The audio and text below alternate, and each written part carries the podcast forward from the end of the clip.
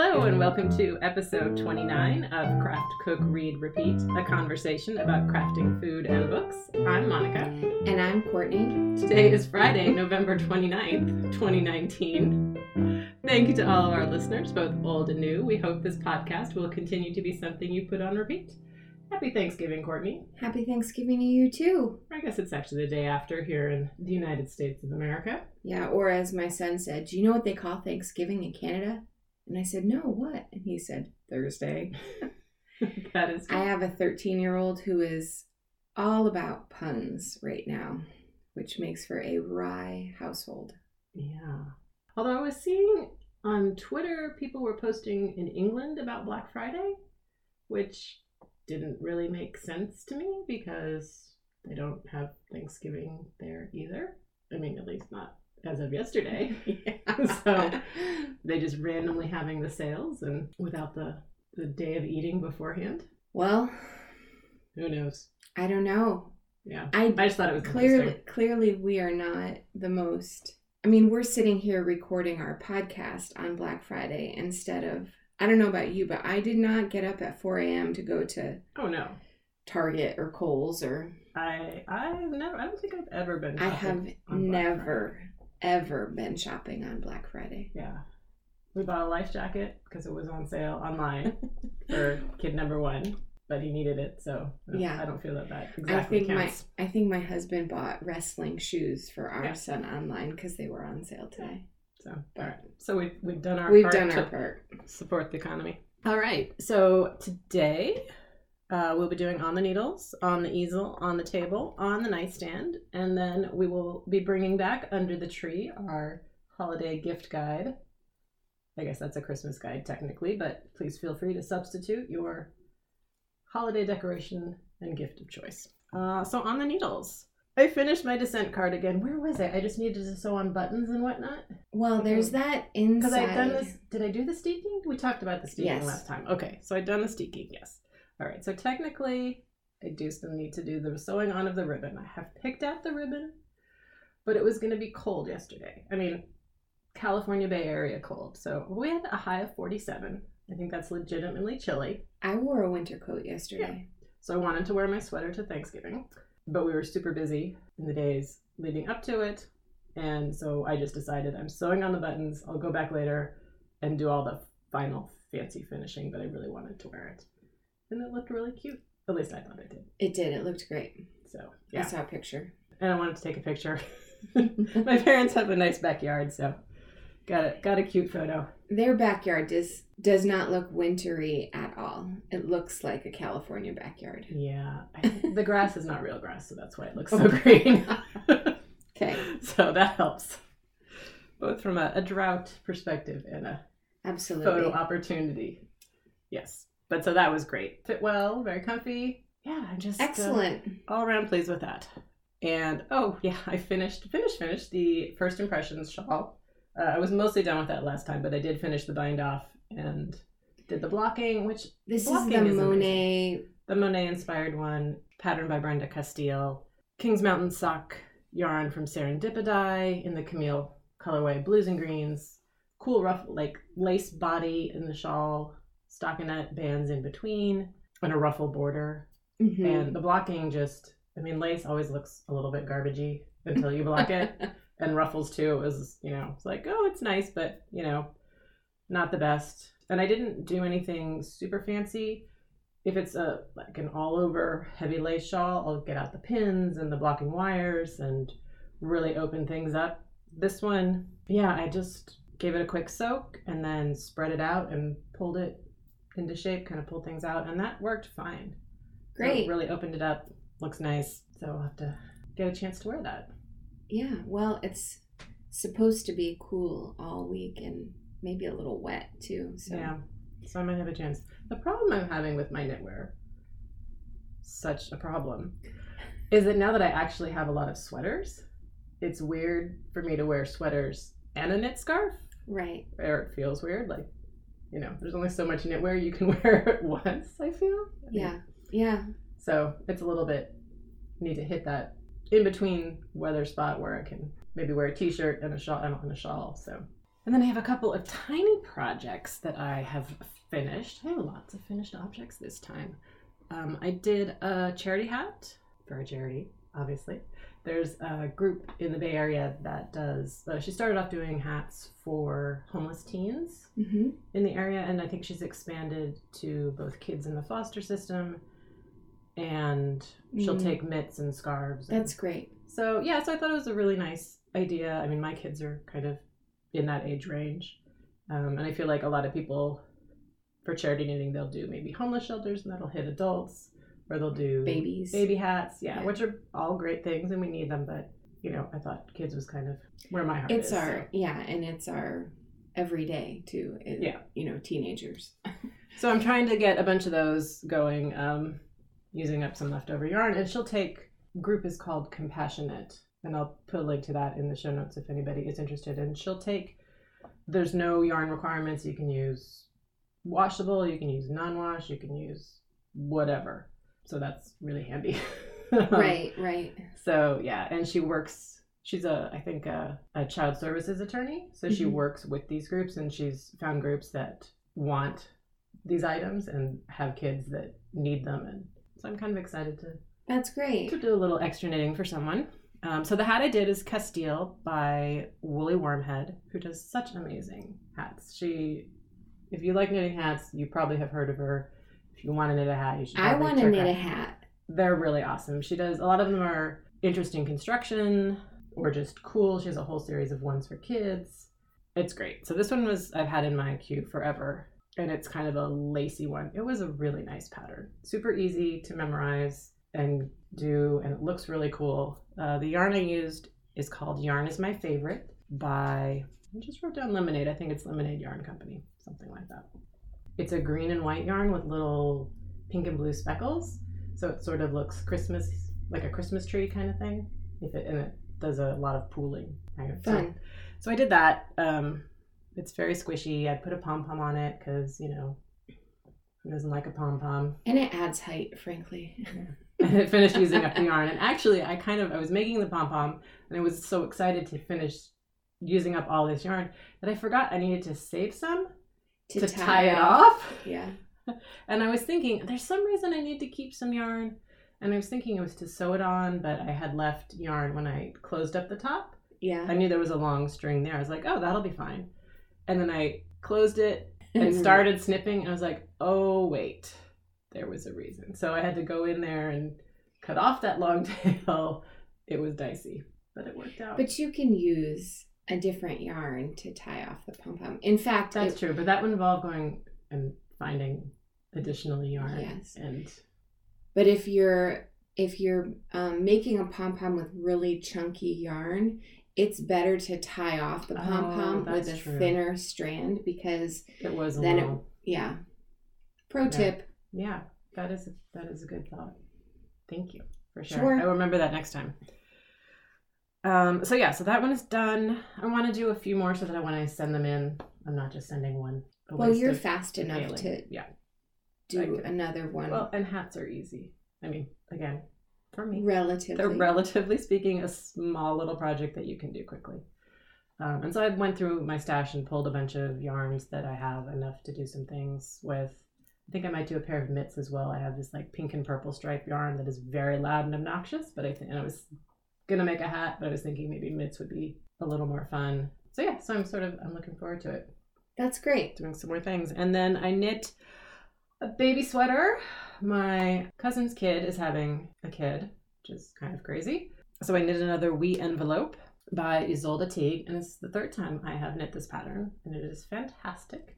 And you feel like a knitting goddess because it's an envelope neckline baby sweater, and you knit it side to side, and there's picking up of stitches involved, and the directions are really clear, and I still managed to get confused, but that's okay.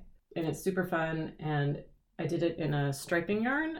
It's the Lion Brand Mani Petty in the boot colorway. Why it is called this, I have no idea. Oh, I don't. I got to see this color at some point. It's, it, I posted a picture of it on Instagram. It is, gosh, a G Biv colorway. So the rainbow, but without the red and the orange.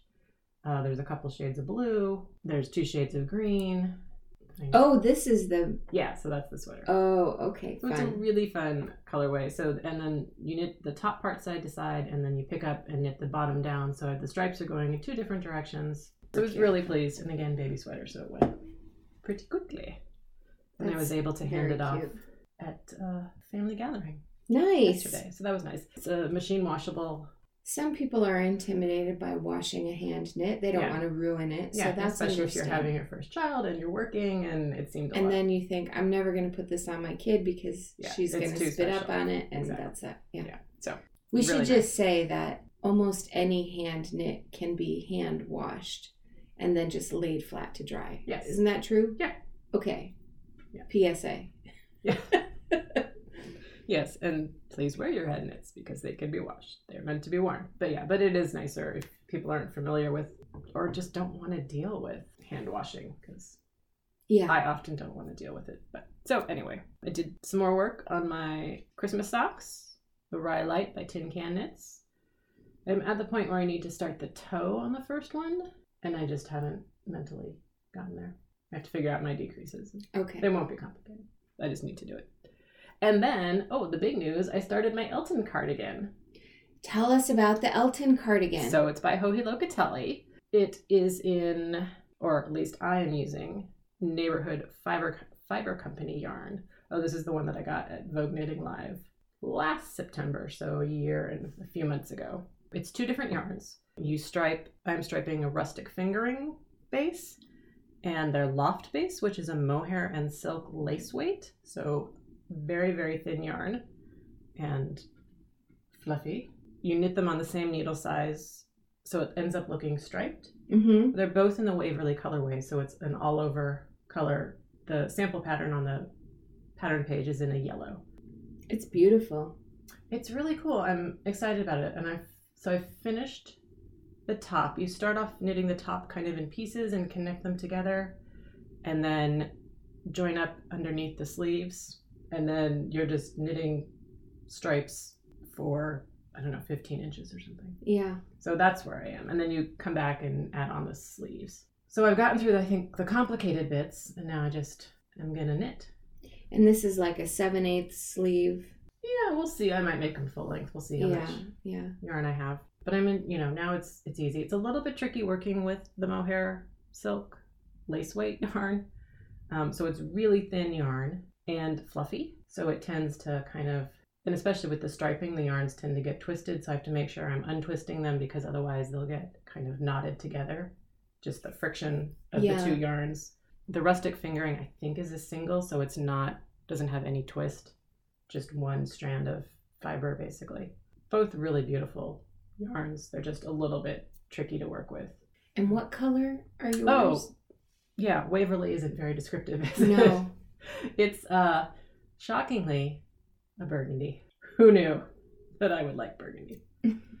I have a few in those sweaters Yes. in that color. But yeah, so I'm excited to work on that. I don't know that I will be getting it done in time for this holiday season, but I mean, I could wear it in January still. It is the shoulder because it's kind of boxy. Yeah. That should be easier than doing decreases and Yeah. it looks like it's it's a little bit more streamlined.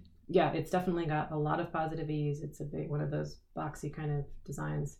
It'll be interesting figuring buttons because it's such a lightweight garment Yeah. that you're not going to want anything too heavy. That's why you could do So- those clear, small. You can get them at any size. The plastic Oh. snap. Then you can't see them, and you just have the. You don't have to do buttonholes. Oh, well, I'll have to think about that. Yeah. I really like them because they're clear, so visually you can't see them. Well, they'd be on the inside though wouldn't- of the button band? Yes, it would go inside. Did So you already do the No. buttonholes? I haven't. Hmm, yeah, that could be interesting. Okay. Yeah. And then, um, oh, and I wanted to mention, I had mentioned a Advent scarf knit along last time, but I didn't say how to find it if you were interested. And I had someone email me about that. So the designer is Zemy, Z E M Y, and you can find a link to the thread in the Sock Madness group on Ravelry. And in there, there is a link to the pattern. And from there, you can get to her pattern page and find the other ones and kind of do your own advent scarf if you want. And I think that's all my knitting. That's a good variety of knitting, and I love the one that you're doing for charity. Yeah, That is that is fun. spot on. Thanks. How about you? What is on the easel? Well, Gouache Vember, of course, Ooh, is over. wrapping up. I am um, sort of, I'm a minute behind. Yesterday was pie, and I spent the day with family, so I have a sketch for pie. I have to paint it. But it has been a great, fun exercise working off Daria's prompt list, and that's Hey Hooray Design. And that's been just so much fun. It's a great group of gouachelings. Yeah, it's been fun watching them all come by on Instagram, and because it is a prompt, you get to see a lot of different interpretations of the Mhm. same word. hmm So that's And. I I really stepped out of my comfort zone a little bit and did a portrait of my husband, oh, I saw that. Yeah, which I didn't know he was a potter. He was in high school, Oh, okay. which was Still, you know two or three years ago. only a few. Yeah. Um, and it was what made me think of it is because we had toured his old high school, Right. and that is where he spent all of those three years or whatever in ceramics. And during the earthquake, all he cared about was whether or not his ceramics had survived the earthquake. That is what made me think of the pottery wheel for the wheel prompt. Oh, right. And we don't have a pottery wheel. I wish we did. I wish we had the whole shebang. And Mhm. I would, you know, then I just wouldn't sleep. I would have Yeah. to divide my time accordingly. And there'd be a segment about on the wheel. That would be awesome. he, I made him sort of pose like he was at a potter's wheel. Oh. And then I inserted the wheel and, you know, some other just sort of generic vase which was probably 30 pounds of clay um because it was so huge. But it was hard to paint him. It's very hard to paint someone you know. And it's particularly hard to paint one's husband especially because his hair was crazy. It was like all a mess. And he's has a full beard right now and that's hard to paint and i just sort of decided i wasn't going to focus on him so much but focus on the right. the pottery part. And then I was happier with how it came out, even though his glasses, you know, leave a shadow on his cheek. And I thought, oh, that I don't like how that looks. But Yeah. I just went with it. And it was one of my more enjoyable and step out of my comfort zone prompts for Gouache Vember. So, yes, Gouache Vember. And then the chapbook behind the scenes has been happening.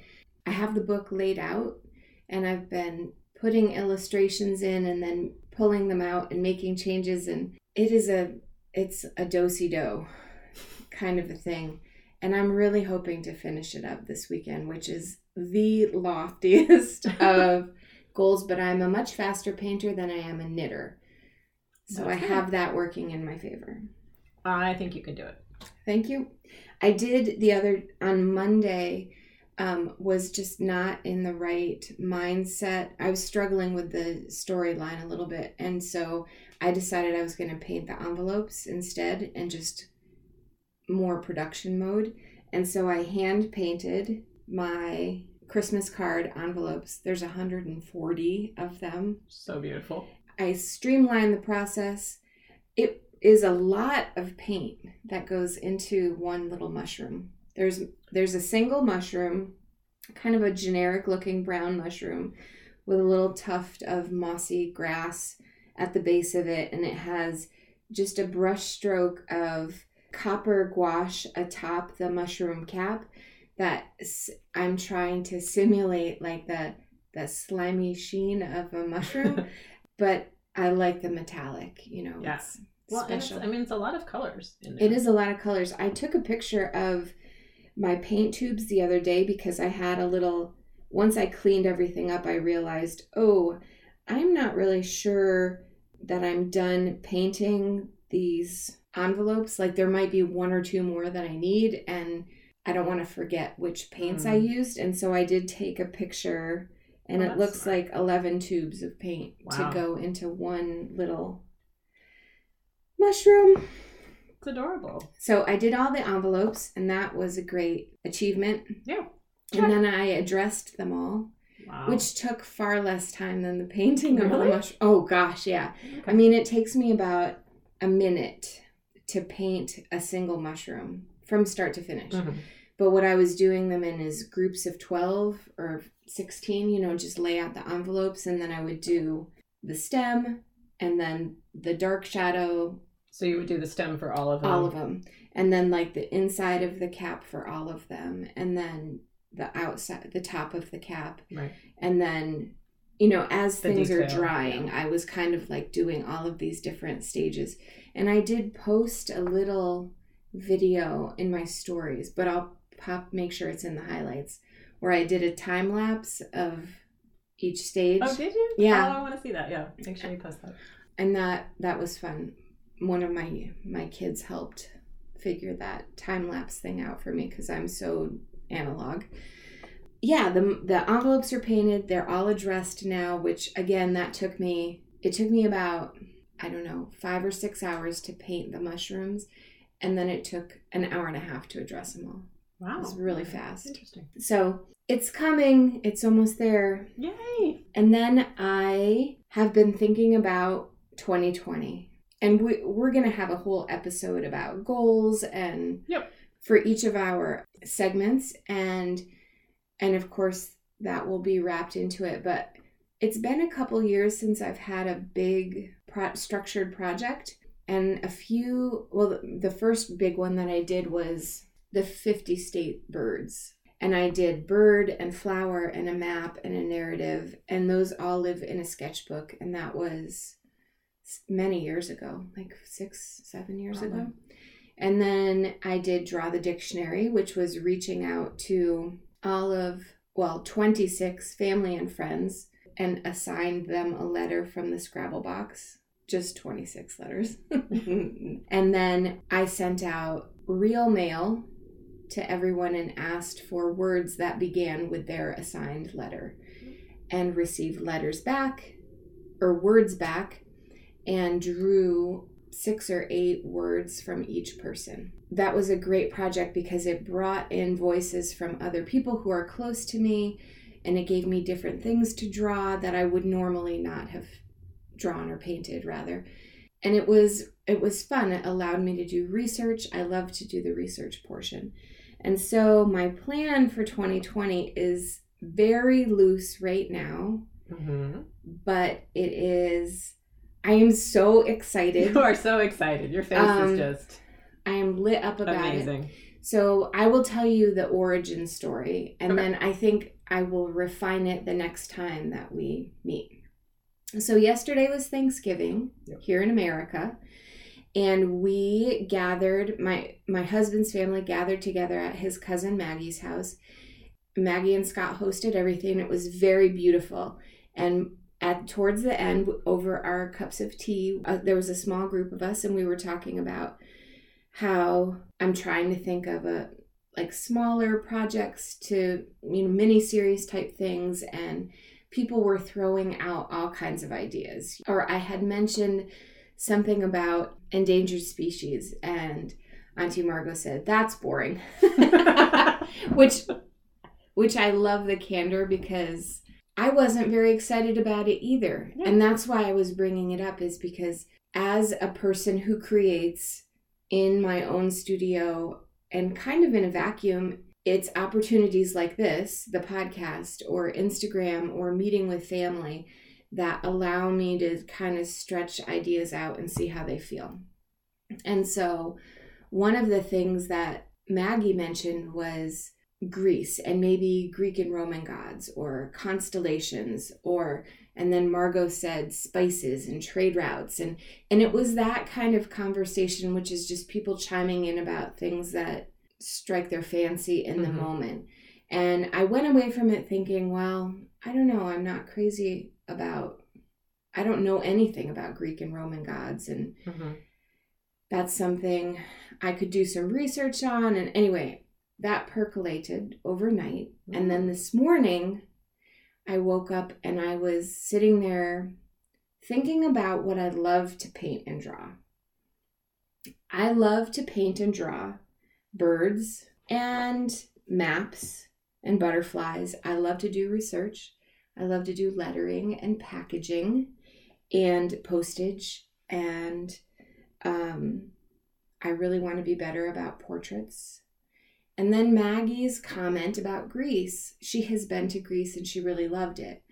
And I know she's also been to other countries. And I was thinking, oh, I wonder what she would say about Peru or. So, what's happening now is I'm thinking of a way to paint a visual atlas with help from my community. And I'm going to stop myself there because I think that it's going to it's going to evolve a little bit further and I'm really excited to share it next time. That sounds cool though. I'm excited to see how it evolves. Thank you. Yeah, because you probably I, still need to figure out what you would be asking people to contribute and absolutely what you're going to want to. Yeah. Stay tuned. Lots of room for fun. Cool. Oh, so that's it. That I think is where I'm gonna done with the easel for now. I mean, it's plenty. Well, the easel is yeah, yeah. We're good. Okay, on the table. So there was some cooking done yesterday, maybe a little bit. I'll start off with the other things that I've been cooking. Yes, please. And then we can talk a little bit about what we did for the actual big day because I made some really awesome things. if you do say so yourself. I mean, I just cooked them. I did not come up with the recipes. So a lot of the cooking I did, Thanksgiving is so set kind of in its menu usually. There's yeah. not a lot of room for experimentation and also because I am always a guest, I'm not going to be making the turkey, I'm not going to be making the potatoes. So the weeks leading up to it, I'll often and there's so many recipes out there, so I'll do those recipes at home for the family. We right. do our own thing, and it's not a full meal, but we'll do the sides. The first one, oh shocker here, Smitten Kitchen is online. Uh, her Brussels sprout salad with apple and pomegranate, light and crispy and flavorful, and my family all liked it. Really easy. Pretty. It's um, colorful um, too. Yeah. I forget what else. I think there's probably some nuts in there, but obviously you could leave that out. That was really good. So then the next thing I did was crushed sour cream potatoes. And this was a New York Yum. Times recipe. So easy. You use tiny little potatoes, boil them up, squash them. You make a garlic cream sauce, dump it over, then add some sour cream. so it was it was amazingly delicious. And the original recipe, because it's a Thanksgiving one, I think calls for four pounds of potatoes. And it was just me and the boys. So I was going to cut it in half, which I forgot when I started making the cream sauce. So we had a lot of sauce, and I kind of remembered halfway through I was looking at the amount of cream that they wanted me to add to like a pound and a half of potatoes. like that's going to be too much. So that was a little. It was a little bit creamier yeah. than it needed to be, but I mean that's not really a oh, bad you, thing. Do you dump it in the casserole and or or is I mean, it just like a little like dollop? It's no, it's kind of like mashed potatoes. Okay, but it was. I think the original is four pounds of potatoes and two cups of cream, and a bunch of garlic Okay. And you simmer the garlic in the cream so it infuses the flavor, and then add that, and you kind of crush the potatoes. So it's so like still so it's really it's really smashed scalloped potatoes. Yes, but okay. then you don't have to bake it or anything. Right. So it's only you know maybe a half an hour to cook it. Mm. So definitely weeknight doable, I think. Okay. Depending on how much time you have on a weeknight, but definitely it's in that range. Okay. Then the other thing I did was a crustless pumpkin pie, also from the New York Times. It's it's amazing. it was so good. And she talks about it, and I guess this is what her family does because their theory is the crust just takes up room. They're often not that good anyway, especially if you're not going to make your own and be practiced in it and make it amazing. This way, it's just the pumpkin filling, all the delicious spices. You make it's basic. It's like pumpkin pudding, is what you call it. Serve it with whipped cream so good. Was I this excited when I was describing my new project? Because you, you seem, were it was just you seem very excited about this. Well, so pumpkin pie. it is my husband and at least one of my kids. Like, if you ask them, "What do you want for Thanksgiving?" That is the mm-hmm. thing that makes Their it Thanksgiving favorite. for them. Yes, and with my husband being gluten free, it's always kind of tricky, right? Because even if someone brings pumpkin pie, he usually can't eat it. So we always, I always try and make one for him or and this is a great option that Yeah, because the gluten free crusts are not necessarily that fantastic. So this is just all of the good stuff. Put some whipped cream on there. It was amazing. And then, you know, breakfast the next day. I love it. So I yes. love pumpkin flavor. So this was this was good if you are a pumpkin person and then you don't have to mess with the crust. I can get behind that.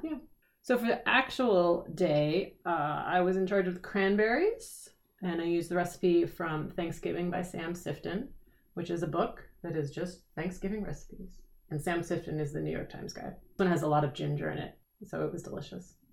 Homemade cranberries are fantastic. Yeah, I love cranberries. Yeah.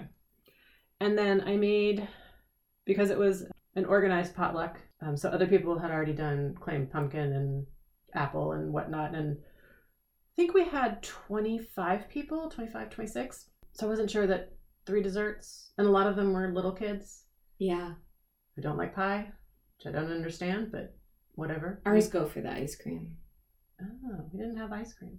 I thought there should be something else. So I went Okay. with a chocolate cake, which we call Granny's Wowie cake because my great grandmother used to make it, although it's a very it's not a traditional from the old country kind of thing. It's pretty much an American 50s kind of recipe, but Yeah. we associate it with her.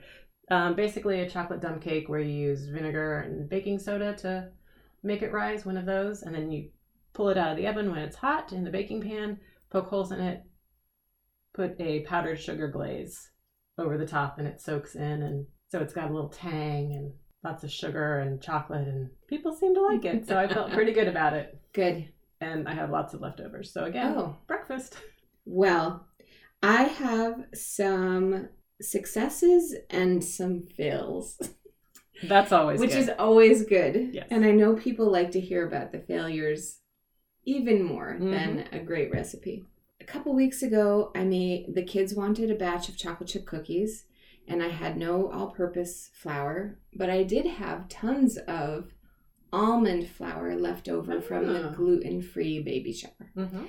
And so I thought, without any kind of scientific data, I'll just use the almond flour.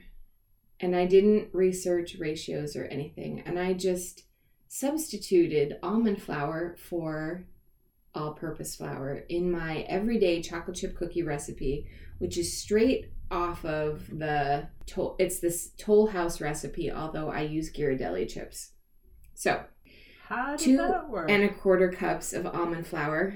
Put them in the oven, and they totally flattened out like those Pepperidge Farm Brussels cookies. You know those? oh yes. They're very Yeah. lacy, and Mhm. I think they put chocolate on one side, but they very flat like that. And I pulled them out, and of course, I had enough dough to do this three times over.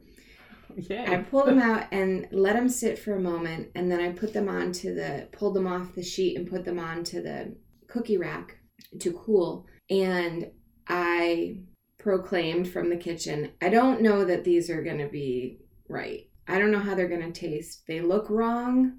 They just looked really flat. And so my 13 year old came in and he sampled one and he he just kind of smirked and put another one on a plate and went back into the dining room. So i put them all on the plate and i brought them in. They were a hit. Oh my gosh. i thought they were a complete bomb and i'm sure that i should sort of play around with that a little bit more and look into how i could either back off the butter or so I don't know. However, they were really tasty and they had the texture of that lacy Brussels cookie. Yeah. Kind of crazy. Yeah. So, sort of a fail. I don't know. No, I mean people liked him, so that's a success. Yeah, we'll see. We'll see if if I do the work to Never to apologize. perfect it. Words of Julie. I know it was. It's a cookie. And they were It happy to have them. Yeah. Um, my other snafu sort of was for yesterday's. So we were responsible for haricot vert or green beans, and I did make the broccoli, spinach, goat cheese phyllo pie. is that a traditional thing that you guys do, It or is- were you just? No, that's something that I make for a nice weekend dinner at our house. But we we lost one of the vegetable dishes. Hmm. One of the aunties couldn't come, so I thought I'll take it over and make this. I had everything for it. Hmm. It it came out great, and I'll post the recipe for it because I really love this recipe. But it didn't get totally devoured because frankly, people are not looking for that at Thanksgiving, which is fine. The egg snafu, though, my father in law makes deviled eggs as an appetizer for. Christmas and Thanksgiving, pretty much everything. It's a good man. Well, he's getting it's it's a, a process for him now. And so we have helped take over the process a little bit and he comes and supervises. And so I, you know, in production mode, thought I'll hard cook these eggs before they get here and I'll get them peeled at least and then he can help from there. So I boiled the eggs. I normally do like a nine minute egg for me for when I want a hard cooked egg for in a salad or a snack. And so I thought, well, I'll just do 10 and a half or 11.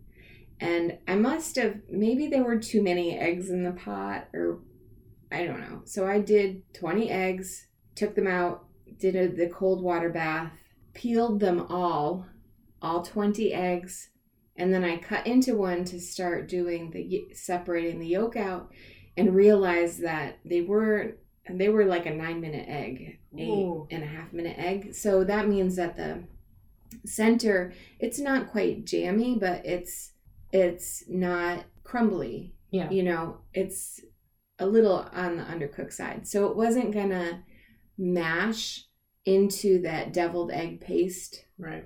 Thankfully, I had eggs in abundance. So I just took all, we're gonna have egg salad today, basically. so we're gonna, for a week. yeah.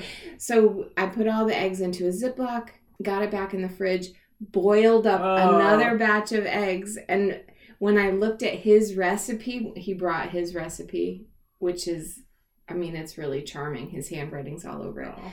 He boils his for 15 minutes. oh, I only did them for 12, but they were still much, they were better. they were better. Eggs are I tricky. think 12 is the max because then they get gray. Oh, I don't know. right? I don't know. It you would think like all I'm doing is hard cooking eggs and I think eggs are ornery. My sister made deviled egg, or no, she did the hard boiled eggs for Easter for the dye, Mhm. and she did two batches in her Instapot. The first one turned out great. The second one, she did the exact same thing, not at all cooked, like still half raw. wow. and she has no idea. She's done it a bajillion times in the Instapot, and it's always this one just did not work out for whatever reason. So it was a little like, is this one edible? is this one not? And right, and they were dyed. There wasn't anything you could Right. do about it at that point. I know. So- I was kind of kicking myself that I had peeled the whole batch before checking one. So the second time around, I pulled one out and checked it first and and then went forth. So his recipe is a little on the salty side and that's the only change that we'll have to make in the future, but there's tons of garlic in it Ooh. and he calls for French's mustard which I Mm. was balking at a little bit, but Dijon is salt so much saltier, and we had already Added the salt. yeah. added the salt, so we went with the French's. And once it's conveyed in its egg white car container, uh, vehicle, then it was. I mean, they're amazing. Yeah. Interesting. So, if ever you need a pa- an excuse to buy a pastry tube and the tip, you know, it's to make the fanciest Oh yeah. hard cooked eggs Yeah. a girl could want. Nice. Yeah. So that was my egg snafu. And then I made the haricot vert, which are super easy. You know, the thin green beans Yeah. with uh, caramelized shallots and olive oil and salt and pepper. And then um, I sprinkle dill over the top. The recipe. Do they have a sauce? no, Oh, so they're not. it's just olive oil. Okay. Just because you have the crispy things on top, and usually. They're pretty soft, Yeah, those okay. caramelized shallots. And I don't do that many of them. And I think the recipe is an old Williams Sonoma recipe and it calls for roasted almonds Oh. for the crunchy. Uh-huh. But um, I really love dill, so Yeah. that's how I do it. Nice. And then my Thanksgiving party favor were these two little empty brown bottles that our cousin had used, our cousin Maggie had used for um, vases on the table. And she Mhm. was saying how she bought them to make vanilla extract. Oh. And so she gave two of them to me because she had only meant to buy a few of them and a box of 50 arrived. So she has tons of these vases. And I'm so excited to make vanilla extract. Oh. So I shall report back Yes, on please. my process. And I have vanilla beans and I'm pretty sure I have vodka in the freezer. So off we All right. go. Excellent. Look forward to hearing about that. All right. On the nightstand? Yeah. What do you what have you read? Lots of things. Uh, the first one I finished is City of Brass by S.A. Chakraborty. Um, this is the one I had started last time, so pretty much fantasy, except it does play, take place in this world, but most of it takes place in the far off city of the genies, or the jinn, I guess is the sort of official word for them. I think early 1300s. It starts off on in Cairo. Our heroine is a con artist and a thief, kind of raised on the streets, never knew her family. Um, but she also has kind of magical healing properties, both herself, like if she gets a paper cut, she'll just heal. Um, and she can also sense illnesses and kind of help fix people, not all things. Um, but her dream is to go to university, but she's has a hard time saving money and whatnot. So it's kind of a, a dream. Um, she is faking an exorcism. People, hi- people hire her to do exorcisms, and so she's like, "Yeah, sure, I'll do it." She accidentally comes across a real evil spirit, and accidentally Does she recognize? she doesn't realize it is Okay. at first. She she can tell something is wrong with the girl's mind. She can sense that there's a disturbance there, but she just thinks the girl is mentally yeah struggling. yes, and she accidentally summons a genie, which she also doesn't realize at first. So on her way home, the evil spirit comes to attack her. The genie appears to save her. They fight off the demon. The genie recognizes that she is a long lost princess of the genies um, and sweeps her off on a magic carpet to the genie city. This is all sounding really light and fluffy. It's actually more Game of Thrones like. It's pretty, pretty. It's not quite that dark, but it's definitely realpolitik. There's palace intrigues. The different factions in the city are fighting. Power struggles. I I really enjoyed it. It's the first book of a series, and I'm actually really excited to read the rest of the series. Is the So- rest of the series completely written? Um, the second book came out in January of this year, so Oh. I feel like probably book three is going to be coming out soon. Great. I haven't checked to see if it's available, so um, I want to get through a little bit more of my library holds list and then pop into that. But I really enjoyed that one. Uh, the next one I read was The Bookish Life of Nina Hill by Abbi Waxman. If you like reading, this is probably a good book for you. She works in a bookstore in LA. Kind of a solitary person, has a few close friends. She participates in a trivia league, runs a lot of the events at the bookstore, um, knows people in the neighborhood, things like that. And she notices a guy in a rival trivia team that she thinks is pretty cute. And her friends all say, you know, you should ask him out. And you also get some of his perspective um, where he thinks she's cute. They kind of have an awkward meeting. She's not the most socially adept person, very introverted. I can And- relate. Yeah. So so there's that romance going on or potential romance anyway she also is at work and a lawyer comes in and says hey your dad just died and he left you something but she's never known her dad her mom always said you know i was a free-spirited world traveler didn't really know who he was um, so she has this whole new family to learn to live with some of them are excited to welcome her some of them are just think she's after the money so there's a couple different things it's a pretty lighthearted book it all works out in the end. Lots of talk about books and reading and what it means to people, and it was really sweet. So I liked it. Happy ending. Happily, yeah, she gets her happily ever after. And then I read The Night Tiger by Yangsze Choo. So this one takes place in uh, Malaya, I guess, which is current day Malaysia. Um, in the 1930s, early 1930s. Again, fantasy or kind of magical realism. Mm-hmm. Um, there's some weird, very atmospheric things going on, and people having visions and seeing ghosts, and but not, you know, dragons or super craziness. Um, so there's two main characters and two viewpoints. You switch the chapters switch back and forth between their point of view. First one is a young woman. She's about 20. Her name is Ji Lin. She is working as a dressmaker's apprentice and trying to make extra money to pay off her mother's gambling debts by working in a dance hall. She really wants to go to university. Her stepfather won't allow it. So she's kind of struggling with a lot of things. And the other main character is a 11 year old boy named Ren, who is an orphan and lost his twin brother a few years ago.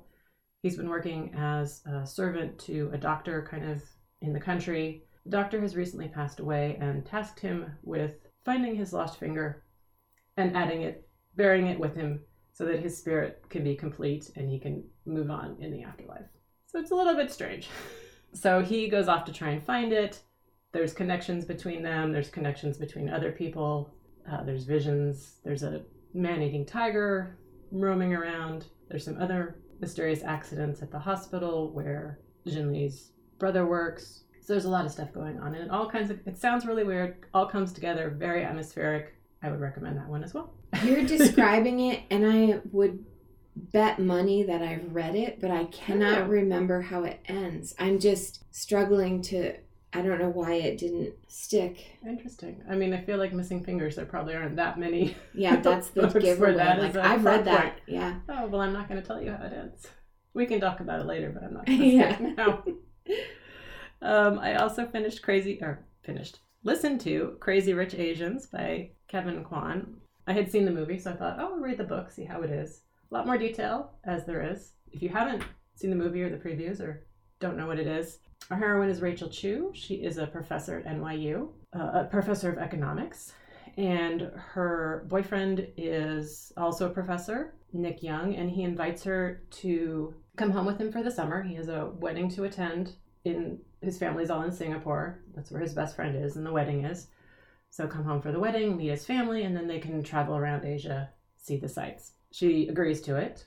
They've been going out for about two years. Um, what he doesn't tell her is that he is from one of the richest, most powerful families in Singapore, and this is like the wedding of the century, which so frustrating. Like, and again, that's kind of part of her issue with him.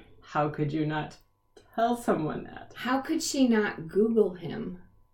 That actually, that's. Did you see the movie or read the No. book? Oh, so in the movie, this is one thing that is different. In the movie, she has a good. This is in both of them. She has a good friend from college that was from Singapore, and Uh-huh. so she's that was part of the reason why she decided to go, is so she could go see her friend.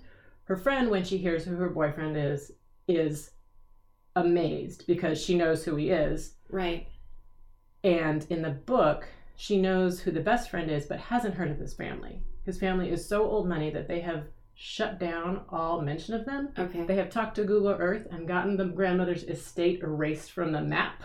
kind of Come wealthy. It's insane. Like they don't allow mentions of them in the newspaper. So only the people that actually get to associate with them know who they are.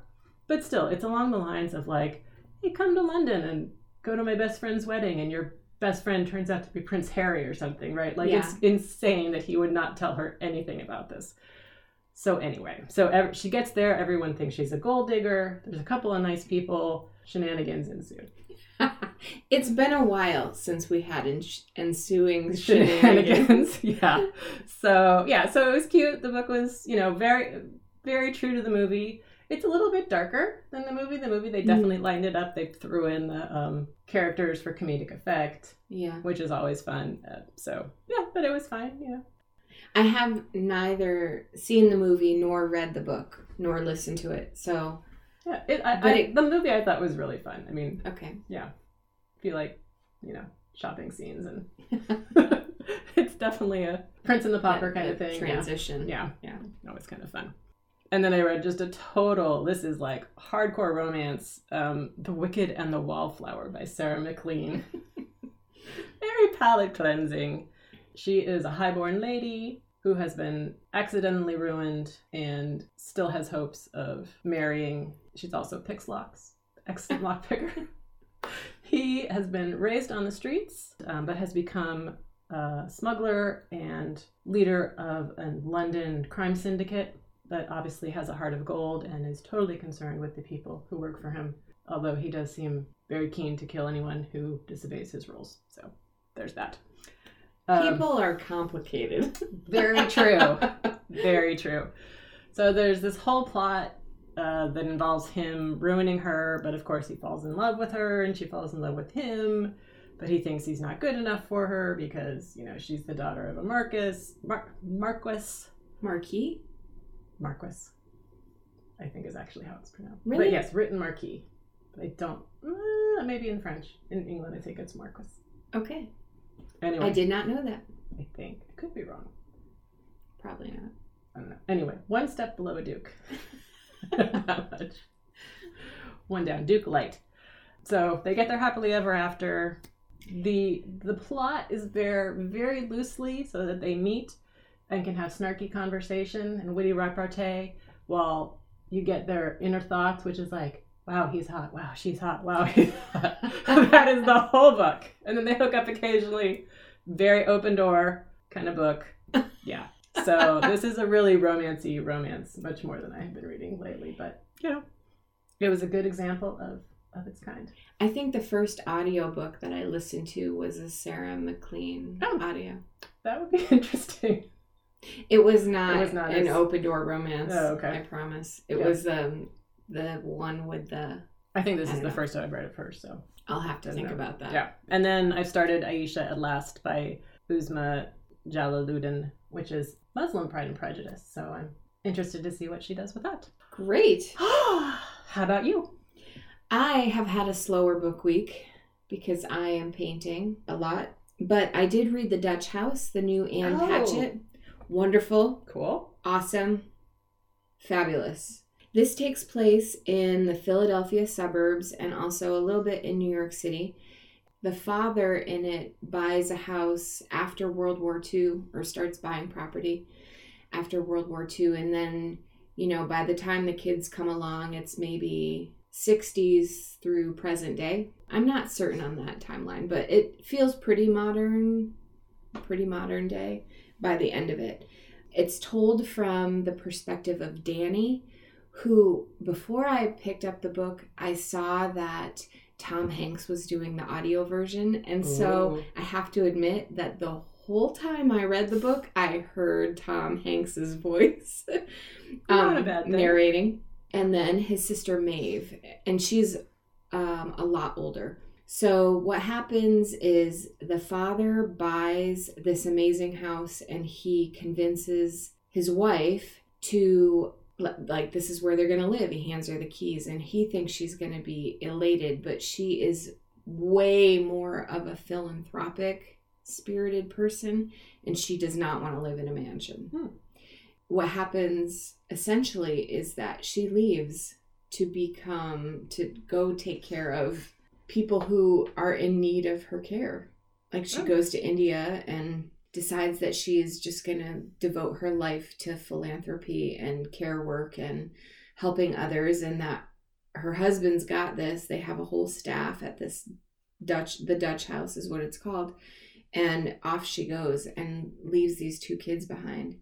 And so much of the narrative is the kids reconciling with having been left and what makes up a family when the when the mother has chosen a different path. The kids have such different perspectives from this and and how she conveys each perspective is really interesting. The house itself becomes a a sort of not an evil presence, but just a looming presence in the book because it represents so much of what the mother disdained about the lifestyle and how the father saw it as his crowning achievement. And it is definitely the right structure for this book is around this house.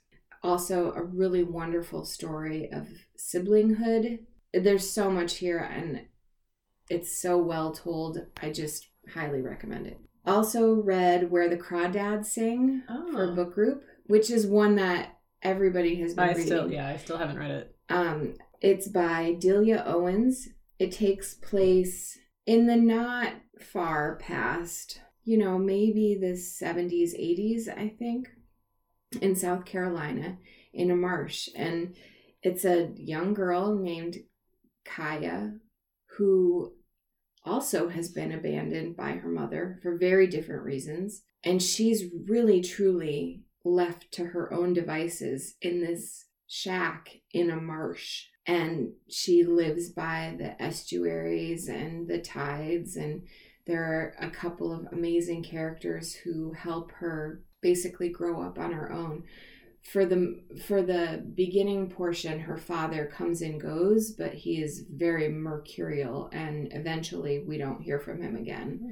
She kind of raises herself, and she's very aware of the nature, and I loved that part of it. She's so attuned to the birds and the grasses, and she is an artist, and so she's drawing pictures of what she sees and she's collecting things from the beaches and and she has to rectify this natural life with being a cast a cast off from society and there's there's a big mystery that's happening about a boy her age who is murdered in near the marsh's edge and she um, she's accused of his murder. And it's it's a giant mystery piece to it that is is hard to work around. You know it's it feels oppressive in the book. Um, but this is a really interesting there's a lot in this book and i it's another one that i really recommend people Oh, okay, jump on board and then i had a, an easy audiobook in the background called the winter people by jennifer mcmahon. And that was while i was painting all of my mushroom caps or my little mushrooms on the envelopes. This takes place in 1905 and present day vermont and it jumps back and forth in time. And it's about a community that's haunted and they don't really know why. And there's there's this folklore if you will about winter people and how you can bring someone who's died back to life. And you know it reminded me of outlander. You know the rocks in outlander? Oh, where one, yeah. there's a stone circle? Well Mhm. there's this there's like a devil's hand or something like that and it Uh, sounds similar. Yeah. and that's what i kept picturing whenever they were talking about it. It's it's kind of a mystery a ghost mystery. It takes place in winter so it feels seasonal for right for right now and it's Vermont does winter. yes vermont knows how to do winter quite well Yeah. it was an easy listen sort of background audiobook All right, under the tree. Uh, so we'll start off with knitting ideas. yes please Um, so yeah, so I think I said last year, yeah, yarn is usually kind of hard to do, Mhm. um, especially if you aren't a yarn person. There is a dyer, um, Gauge Dye Works, and I've used her yarn, yarn a lot. And I was thinking about that. She does the cool striping ones. So she doesn't have a super broad color palette, um, but the way she dyes it is super cool. And she'll dye skeins for specific projects. Like she just released one that's a hat pattern, where it's a double sided hat, and you kind of knit a hat. I guess you would start at the top of one hat and knit it, and then you keep going and you knit another hat, so they're attached, and then you fold them inside. oh So the first half of the skein is kind of stripes, and then it's a solid, and you do some color work on there. So it's reversible, um, but it's all in one skein and really So- warm and really warm. She has very cool, different, sort of mentally exciting Mm. skeins of yarn. It's not just pretty yarn. I mean, it's gorgeous. I love it. Um, so I was thinking something like that would be a cool gift if you didn't know exactly what to get your yarn lover. She is in Canada, so there are additional shipping charges, but the but that's the- supporting a small business Yeah. too which is So- always good um, and it's not cheap yarn, so there's that. But Mhm. the conversion rate I think is working in our favor, so it's not too bad. And then accessories are always really good. Um, one brand I really like is Katrinkles. Um, she has a website, and I was looking at her stuff, and she has stitch markers that are adorable. But she also has things like buttons and ornaments that you use yarn to accentuate. So, you know, like it'll be a, a wooden mitten ornament with holes in it, and then you put your yarn through, and so then, you know, you get to personalize it and make Oh, that's fun. with the yarn, and so it looks whatever color you want. I think she has trees and, and all sorts of things. Um, and she has buttons that are animal shaped, and so you can put in like the kitten whiskers or um, you know, on yarn on a sheep, so it looks fuzzy. So lots of little cool different things that would be a fun either a project or something to accentuate a project that I thought would be good. And then again, bags are always good. Uh, Namaste has a line of bags that are more purse-like, so they look like a purse, Mhm. but you, there's they're built to have your knitting project in them as well. And they've come out with a couple of carrying cases.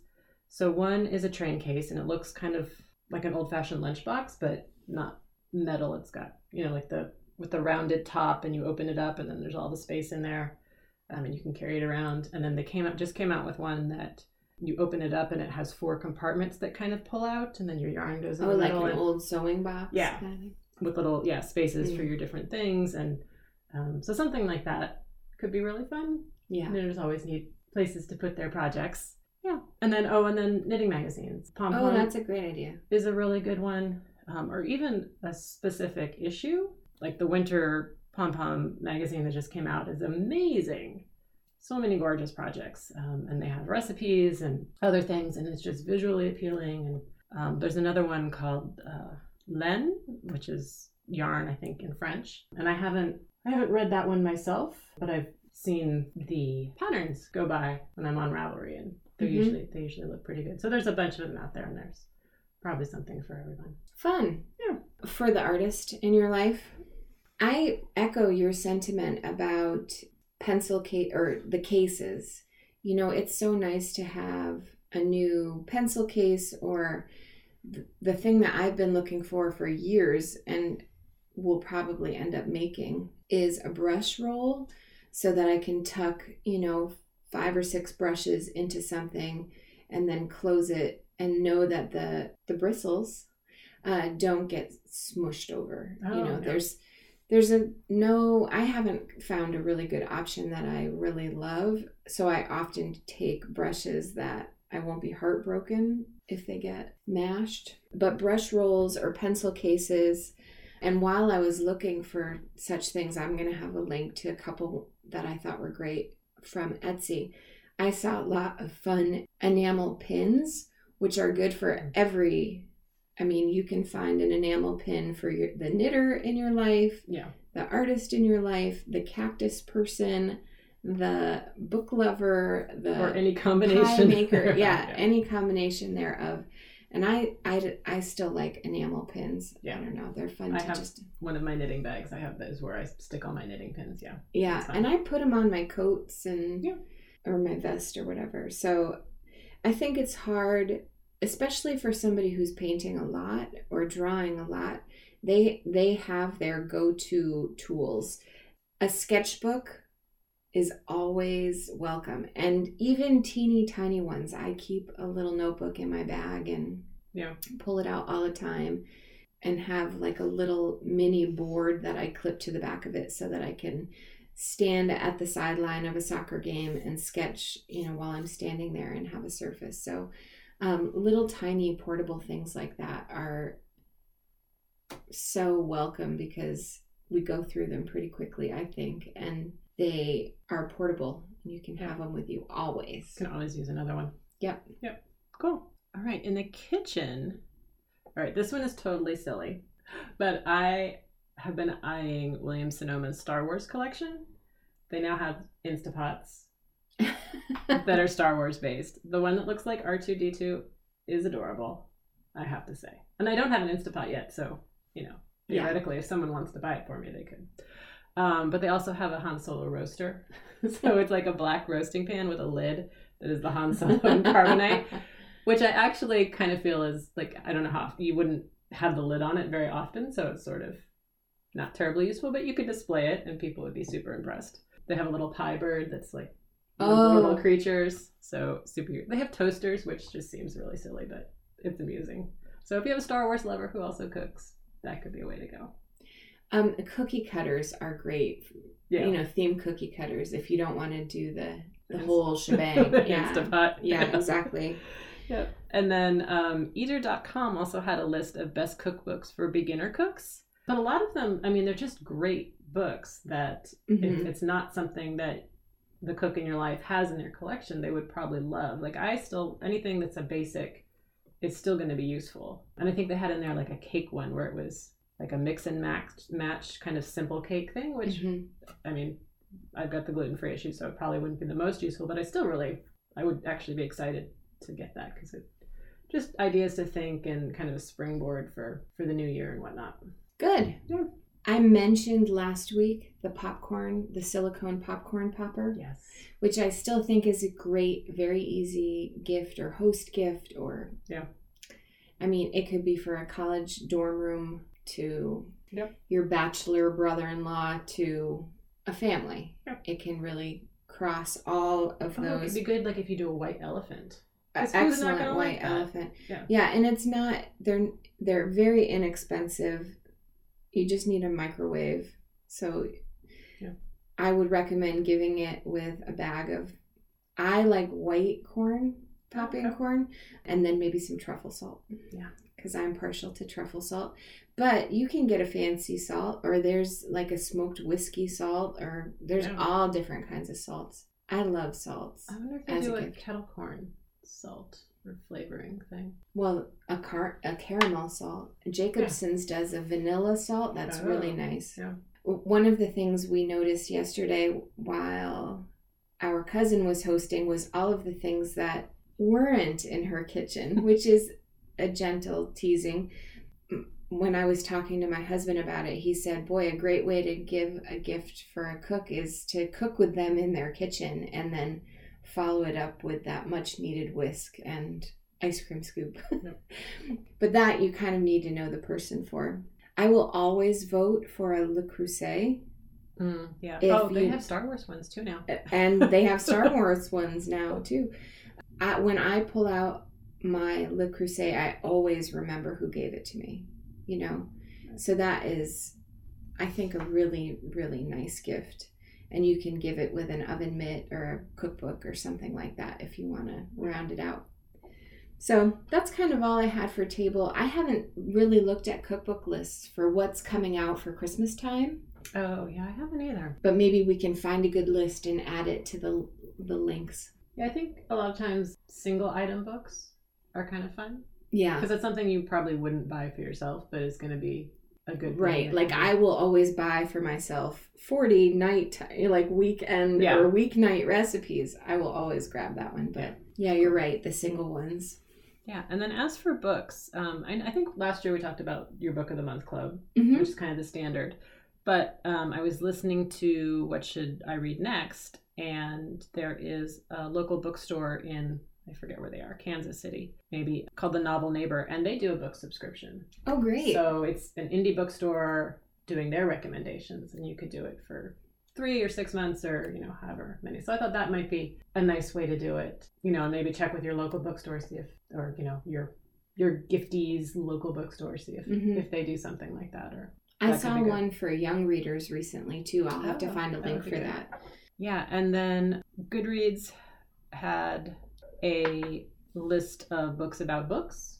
So there were some interesting ones on there, including David Bowie's library, which was a hundred books that transformed his life, which I thought was super interesting. I might have to get that one out of the library just to see what's in there. But yeah, so stories about books and books about books, and so I think any, if you're if you know you have a reader who really loves to read, then something about books is gonna hmm going to do it for them. And then I was also thinking, and this is sort of adjacent to a lot of things, if they have a bookish podcast they like, or a you know cooking podcast or something, or any podcast, they'll have um, a lot of them will have Patreon accounts or subscriptions.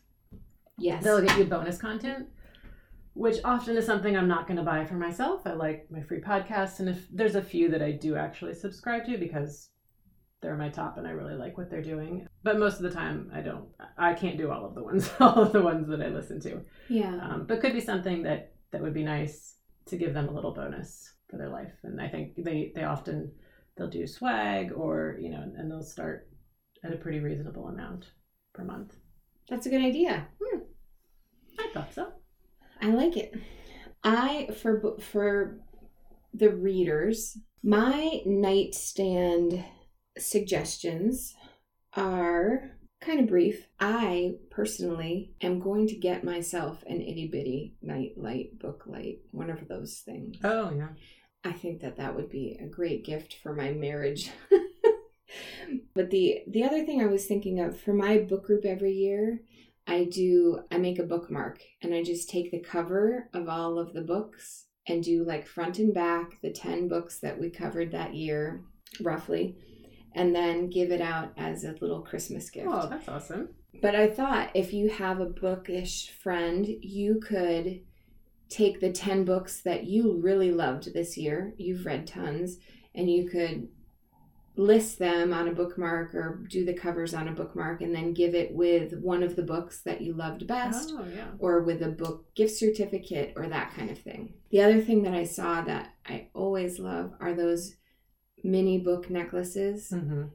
I took that class at the Center for the Book, but I've seen them on Etsy too, and people do blank ones so that you can write. Like you could actually write books that you love in a necklace and give it to someone. Or I saw a great book enamel pin as well. Oh. And yeah, that's where I that's where I'm at with the bookish gifts. Nice. Yeah. Yeah, we got some ideas there for your holiday gift giving needs. We will be back for another episode before the end of the year, and then I think we will have a little break because of holidays and travel and kids and and whatnot. Um, and then we'll be back in the new year, which is craziness. with all- 2020. Oh, bizarre! It's the future, people. Um, so yeah. Until then, make sure to do something you love every day. Thanks everyone. Bye. Can I do one rabbit Yeah. hole? Yeah. Because it's related to Gouachevember. Yes, please. Because we were talking about what you would call a group of painters, gouachers. So I went down a rabbit hole. So I was when I was editing last time. I was like, oh right, I wanted to look at that. I went down a total rabbit hole of what you call people, Groups of people. groups of people. Okay. Um, and I came up with things like, oh, it's a collective of artists. It's like, oh, well, yeah, okay, you know, an artist collective. So that wasn't as exciting. So then I looked up lists of animals to see if I could find something that would be alliterative because I thought that would be fun. And there were all sorts of weird words, like a group of cats can be a clouder or a clutter or a pounce or a doubt or a nuisance or a glorying or a glare. It's like, oh, a glorying of gouachers would be kind of cool. That's nice and alliterative. But then I found a bunch of ones that were also that were for people, but they were just I don't know if they're words that anybody actually uses, but they're Yeah. just kind of creative. So like a group of cosmologists is a gallery. Or sorry, Oh. a galaxy. Okay. Or um, electricians would be a grid. A grid of electricians. Oh. electricians. so so then I decided, well, I'm just making up my own word. So I want it to be well, and you can vote yes on yes or no on this, but I'm thinking a bristle of gouachers. Ooh. We are a bristly bunch. Yeah, but you know, it's like a Yeah. group, it's a thing, and and it sounds kind of artistic, and so that's I like it. that's what you guys are. So okay. I'm gonna, According to Monica. you guys are a bristle of gouachers. Sounds good. Oh. Um, Continue. I will. I will inf- consider the gouache world informed. Show notes can be found at craftcookreadrepeat.podbean.com. You can find us on Instagram as Craft Cook Read Repeat or Courtney SF. That's C O R T N E Y S F. On Ravelry, I'm Magdon, M A G D O N. And if you have any questions or comments, email us at craftcookreadrepeat at gmail.com. Thanks for listening.